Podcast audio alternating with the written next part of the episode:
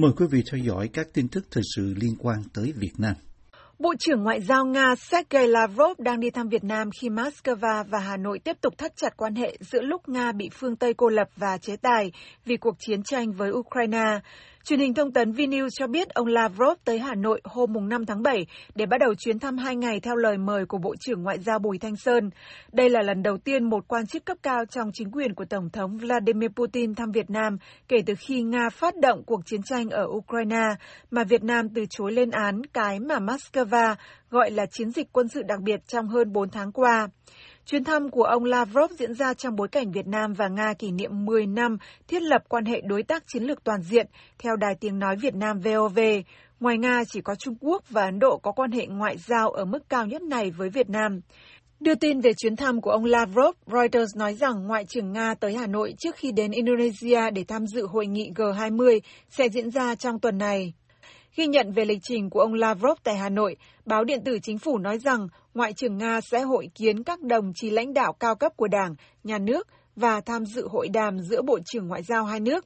Trong khi truyền thông trong nước không đưa chi tiết về thời gian gặp gỡ của ông Lavrov với các lãnh đạo Việt Nam tại Hà Nội, Reuters cho biết rằng Ngoại trưởng Nga sẽ có cuộc hội đàm với người đồng cấp phía Việt Nam, ông Sơn, trước khi gặp mặt Thủ tướng Phạm Minh Chính ngày 6 tháng 7.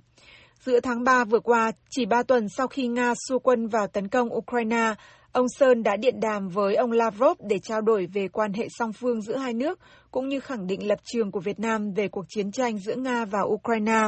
Việt Nam sau 2 lần bỏ phiếu trắng không lên án cuộc xâm lược Ukraine của Nga đã bỏ phiếu chống lại nỗ lực do Mỹ dẫn đầu nhằm loại Nga ra khỏi Hội đồng Nhân quyền Liên Hợp Quốc hồi tháng 4 vừa qua. Truyền thông Nga hồi cuối tháng 4 nói rằng hải quân nước này sẽ có cuộc tập trận chung với Việt Nam dù Moscow đang bị Mỹ và các nước phương Tây cùng một số quốc gia châu Á cô lập về ngoại giao và kinh tế, cũng như áp đặt nhiều chế tài vì cuộc xâm lược Ukraine. Việt Nam sau đó không khẳng định hay phủ nhận nhưng cho biết rằng quân đội của họ sẽ tham dự hội thao quân sự quốc tế Army Games do Nga tổ chức trong năm nay. Việt Nam vẫn tiếp tục hợp tác và thắt chặt quan hệ với Nga, nước đang là nhà cung cấp vũ khí lớn nhất cho Việt Nam trong mọi lĩnh vực. Theo VOV, quan hệ giữa Việt Nam và Nga được tăng cường thông qua trao đổi các phái đoàn và những cuộc gặp song phương ở mọi cấp. Kim ngạch thương mại song phương năm 2021 đạt 7,1 tỷ đô la, tăng hơn 25% so với năm trước đó. Nga hiện có 151 dự án đầu tư vào Việt Nam với tổng vốn đăng ký hơn 950 triệu đô la. Dự kiến ông Lavrov sẽ tới đặt vòng hoa và vào lăng Hồ Chí Minh viếng cố Chủ tịch Việt Nam, cũng như đặt vòng hoa tại đài tưởng niệm các anh hùng liệt sĩ trong thời gian thăm Hà Nội 2 ngày, theo báo Chính phủ. Theo nhận định của The Diplomat, với việc Việt Nam nằm trong mục tiêu lớn hơn của chiến lược kiềm chế ảnh hưởng từ Trung Quốc trong khu vực của Hoa Kỳ, Washington và các đồng minh của mình trong G20 có thể sẽ nhắm mắt làm ngơ về chuyến thăm của ông Lavrov tới Hà Nội. Ông Nguyễn Lân Thắng, nhà hoạt động dân chủ nổi tiếng ở trong nước, vừa bị công an Hà Nội bắt tại nhà riêng và bị khám xét nhà, theo lệnh của Viện Kiểm soát Nhân dân Hà Nội, báo chí trong nước đưa tin. Theo đó, ông Thắng bị bắt tạm giam để điều tra về tội làm, tàng trữ, phát tán hoặc tuyên truyền thông tin, tài liệu, vật phẩm nhằm chống nhà nước Cộng hòa xã hội chủ nghĩa Việt Nam, theo Điều 117 Bộ Luật Hình sự Việt Nam năm 2015. Theo Tổ chức Theo dõi Nhân quyền thì ông Thắng bị bắt vào lúc 8 giờ sáng ngày 5 tháng 7 tại nhà riêng. Sau khi khám xét nhà thì công an đã tịch thu một số thiết bị kỹ thuật số và sách nhân quyền. Nếu bị kết tội, ông Thắng sẽ đối diện các khung hình phạt từ 1 đến 5 năm tù nếu được xác định là chuẩn bị phạm tội, từ 5 đến 10 năm tù nếu phạm tội nghiêm trọng hay rất nghiêm trọng, và từ 10 đến 20 năm tù trong trường hợp đặc biệt nghiêm trọng. Trên trang Facebook của mình, ông Huỳnh Ngọc Chênh, một nhà tranh đấu dân chủ và là bạn của ông Thắng, cho biết kể từ khi ông Thắng có con nhỏ thì ông ở nhà giúp vợ chăm sóc con cái là chính, không còn hoạt động gì nữa. Thắng là nhà hoạt động xã hội dân sự từ rất sớm, mong muốn của Thắng là có một xã hội tiến bộ, đất nước giàu mạnh, không bị Tàu Cộng hiếp đáp, ông Trên viết trên tài khoản cá nhân của ông. Ngay sau khi ông Thắng bị bắt, ông Phil Robertson, phó giám đốc phụ trách châu Á, Tổ chức Theo dõi Nhân quyền, đã ra tuyên bố lên án hành động bắt ông Thắng của chính quyền Việt Nam là trấn áp quyền tự do ngôn luận đáng phẫn nộ và không thể chấp nhận được. Ông Robertson, người nhiều năm theo dõi các vụ bắt bớ và trấn áp của chính quyền Việt Nam, dự đoán rằng ông Thắng cũng như những người khác sẽ đối mặt với một phiên tòa không chính đáng và án tù nhiều năm vì nói lên suy nghĩ của mình. Việc Nguyễn Lân Thắng vận động ôn hòa cho cải cách dân chủ và công lý cần được tôn trọng và lắng nghe thay vì đàn áp một cách vô lý như thế này. Các chính phủ trên khắp thế giới cần yêu cầu Việt Nam thả Nguyễn Lân Thắng ngay lập tức và vô điều kiện, đồng thời gây áp lực buộc Hà Nội phải chấm dứt làn sóng đàn áp này, tuyên bố của ông Phil Robertson viết. Ông Nguyễn Lân Thắng năm nay 47 tuổi, là thành viên của một dòng họ danh gia vọng tộc ở Hà Nội. Ông nội của ông Thắng là giáo sư Nguyễn Lân, nhà nghiên cứu, nhà biên soạn từ điển nổi tiếng. Thân phụ và các cô, chú bác của ông Nguyễn Lân Thắng đều là các giáo sư, tiến sĩ giảng dạy tại các trường đại học lớn ở Hà Nội, trong đó có giáo sư Nguyễn Lân Dũng từng là đại biểu Quốc hội. Ông Thắng từng tham gia các cuộc biểu tình chống Trung Quốc ở Hà Nội, là thành viên câu lạc bộ bóng đá No-U vốn quy tụ các thành viên phản đối đường chính đoạn của Trung Quốc ở Biển Đông và thường lên tiếng về các vấn đề dân chủ ở Việt Nam trên trang cá nhân của ông hay trả lời phỏng vấn các đài báo nước ngoài. Ông Thắng từng tham gia một khóa huấn luyện của Voice, tức Sáng kiến vì lương tâm người Việt hải ngoại, một tổ chức phi chính phủ vận động quyên góp cho các hoạt động dân chủ nhân quyền ở Việt Nam. Ông bị chính quyền bắt tạm giam một lần vào năm 2013, nhưng sau đó đã được thả ra. Bộ trưởng Ngoại giao Bùi Thanh Sơn của Việt Nam và người đồng cấp Vương Nghị của Trung Quốc đã có cuộc gặp mặt song phương bên lề hội nghị Mekong Lan Thương tại Myanmar.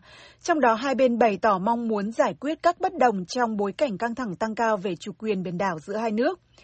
Cuộc gặp của hai bộ trưởng diễn ra không lâu sau khi Việt Nam lên án Trung Quốc xâm phạm chủ quyền khi tiến hành tập trận quân sự ở quần đảo Hoàng Sa mà cả hai bên đều có tuyên bố chủ quyền.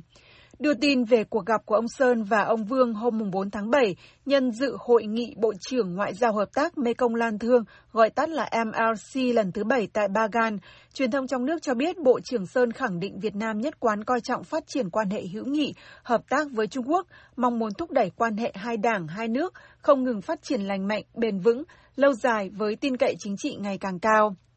Việt Nam và Trung Quốc, dù là hai quốc gia cộng sản láng giềng, nhưng luôn có những xung đột về chủ quyền biển đảo trong nhiều năm qua. Quan hệ ngoại giao giữa hai nước xuống mức thấp nhất kể từ khi Trung Quốc đưa một giàn khoan dầu vào thềm lục địa của Việt Nam năm 2014, và sau đó tiến hành các cuộc khảo sát địa chấn ở khu vực mà Việt Nam nói là xâm phạm vùng đặc quyền kinh tế của mình.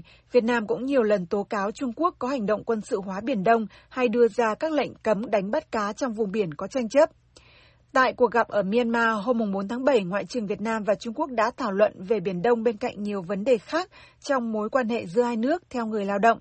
Tờ báo này cho biết ông Sơn đề nghị hai bên tiếp tục thực hiện tốt các thỏa thuận và nhận thức chung cấp cao, tôn trọng lợi ích chính đáng hợp pháp của nhau, phù hợp với luật pháp quốc tế và cùng giữ gìn hòa bình, ổn định ở Biển Đông.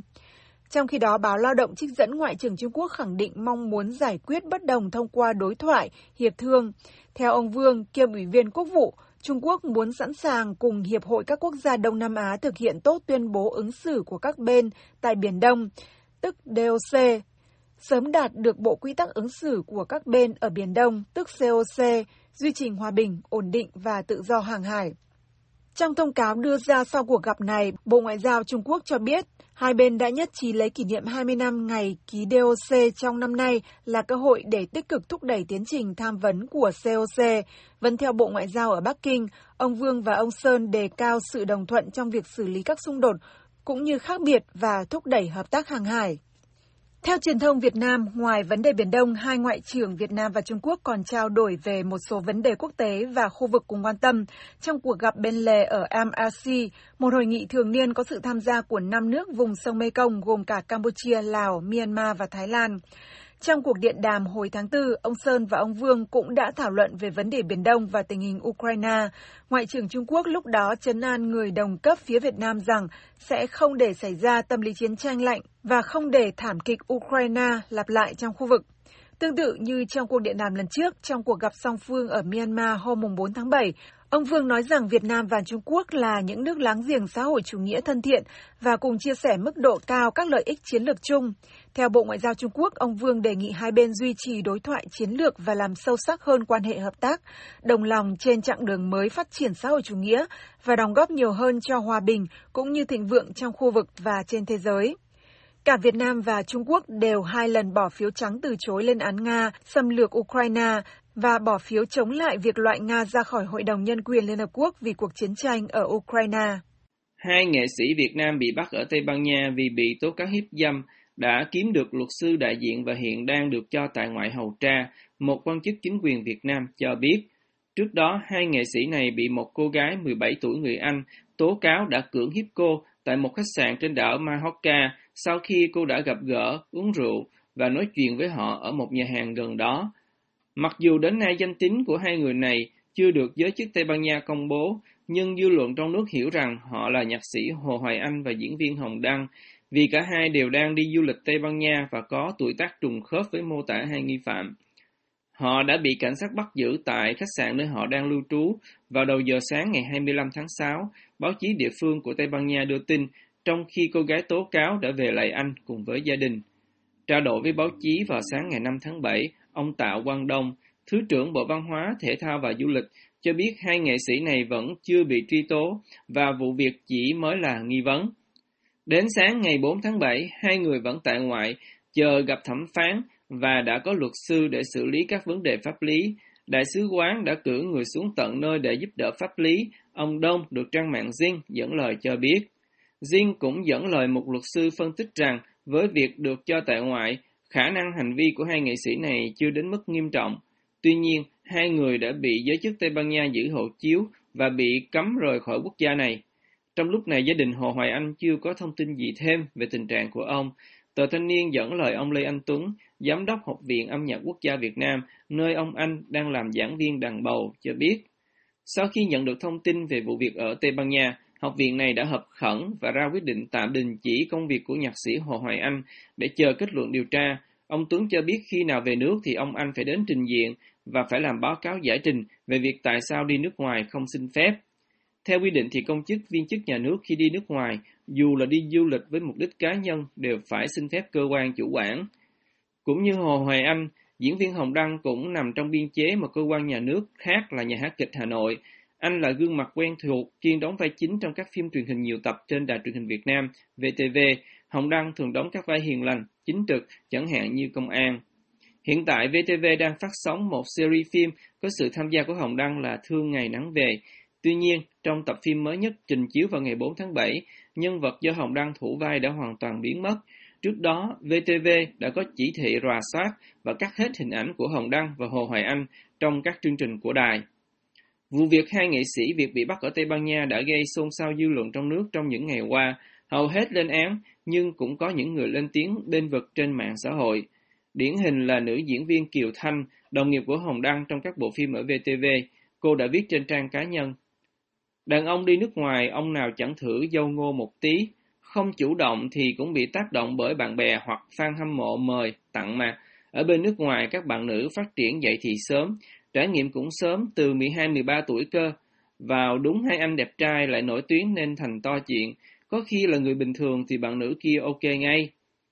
Tuy nhiên, phát biểu này của nữ diễn viên đã bị cộng đồng mạng phản ứng dữ dội.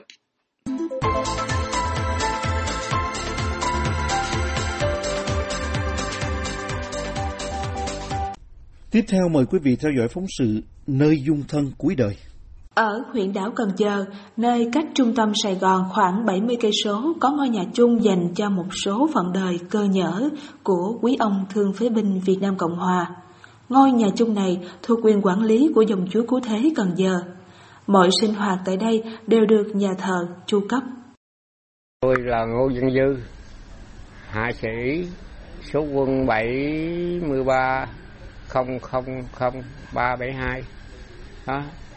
Đơn vị là trung đoàn 11, tiểu 1111, sư 7 bộ binh.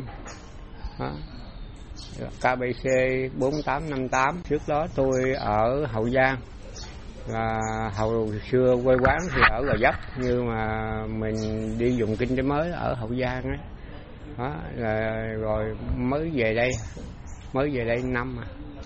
Đó, vợ chết rồi, con cái thì nó tứ tán nên thành thử ra tôi về dựa với cha để cha nương nhờ để mà sống. Cựu pháo binh Mai Văn Trung, số quân 548-64440, một thương phế binh giờ tay đã nghển ngãn, kể. Không có nhà cửa, không có vợ con gì đó. Mới xin ở trung tâm bảo trợ xã hội ở tỉnh Bến Tre. Rồi thấy dưới ở cũng không chịu nổi nữa, mới xin, mới đi trốn, cha mới đưa xuống đây. Quản lý ngôi nhà đang là chốn dung thân cuối đời của người thương phế binh Việt Nam Cộng Hòa, ông Lê Đức Thuận cho biết. Hiện nay là các cụ ở đây được 16 cụ thì mới cách đây 3 ngày một cụ qua đời, thì còn 15 cụ. Nhiều cụ nói là ở bên ngoài thì khó mà những người nghèo khổ thì khó mà được những cái như thế này, thì các cụ rất là an tâm. Mà các cụ ở đây thì nhiều cụ là tuổi tác rồi là cái tính tình nó khác nhau. Tính tình khác nhau, còn vì tâm trạng của những người lính đã gửi một phần thân thể mình cho tổ quốc, giờ họ lại phải sống nốt phần đời trong cảnh thiếu thốn mái ấm gia đình của riêng mình, thì chồng chất thiệt thòi của nghịch cảnh đó thời hậu chiến quả là không dễ chịu. Ông Lê Đức Thuận kể tiếp. Cái đợt Covid vừa rồi đấy, nhà mình không có ai sao hết, nhưng mà có mình thì là bị Covid cũng 1 tháng. Thì trong khi đó thì mới thấy là khi mình nằm xuống thì các cụ rất là cần mình, thương lắm, gọi điện để có người cần khóc lóc rồi các người để, các cụ là cầu nguyện cho thầy mau khỏe về. Cần Giờ có cảnh vật yên bình của một vùng quê đã làm dịu đi nhiều suy nghĩ bi quan, ông Ngô Thanh Dư nói. Ở ngoài thì tôi suy nghĩ vẫn giờ có đến đó khi mình cùng được. Đó. Rồi như ở đây thì cha với bà con mạnh thường quân lầu vô, người ta cho quà này kia rồi với tiền để mà mình có vật dụng để mình muốn xài gì xài đó. Thì cái đó là đó. Nên bây giờ là đầu óc của mình nó không còn quấn lộn, nó không còn suy tư. Trong chia sẻ về thân phận người cụ binh tật nguyền, ông Mai Văn Trung nói rằng giờ được vậy là hài lòng lắm rồi. Vì lớn tuổi nó đủ bệnh hết, bệnh này tới bệnh kia. Do cẳng là bây giờ yếu lắm, đi đứng nó không có bình thường. Mình nhất là còn một giò nữa, yếu té hoài chứ. Có cha mình mới còn sống tới ngày hôm nay thôi. Không có cha thì đỡ đầu thì mình cũng ở bụi đời, chứ đâu có ở được nhà ở gang trang như vậy. Mà phần không có vợ con nữa, không nhà cửa nữa. Sáng mình sống ở ngoài đời thì nó khổ lắm, vô được đây là cũng ngon rồi. Một trong những vấn đề nhân đạo lớn nhất thời hậu chiến đó là thân phận của các thương phế binh Việt Nam Cộng Hòa. Họ là lớp người đã chịu mất mát một phần thân thể và giờ thì nhiều phận đời đang phải dung thân nhờ vào lòng bác ái của xã hội.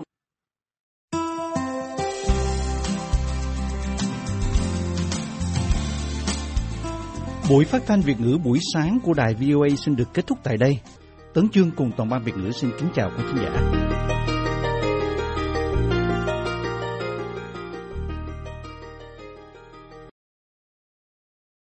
This program has come to you from the Voice of America, Washington.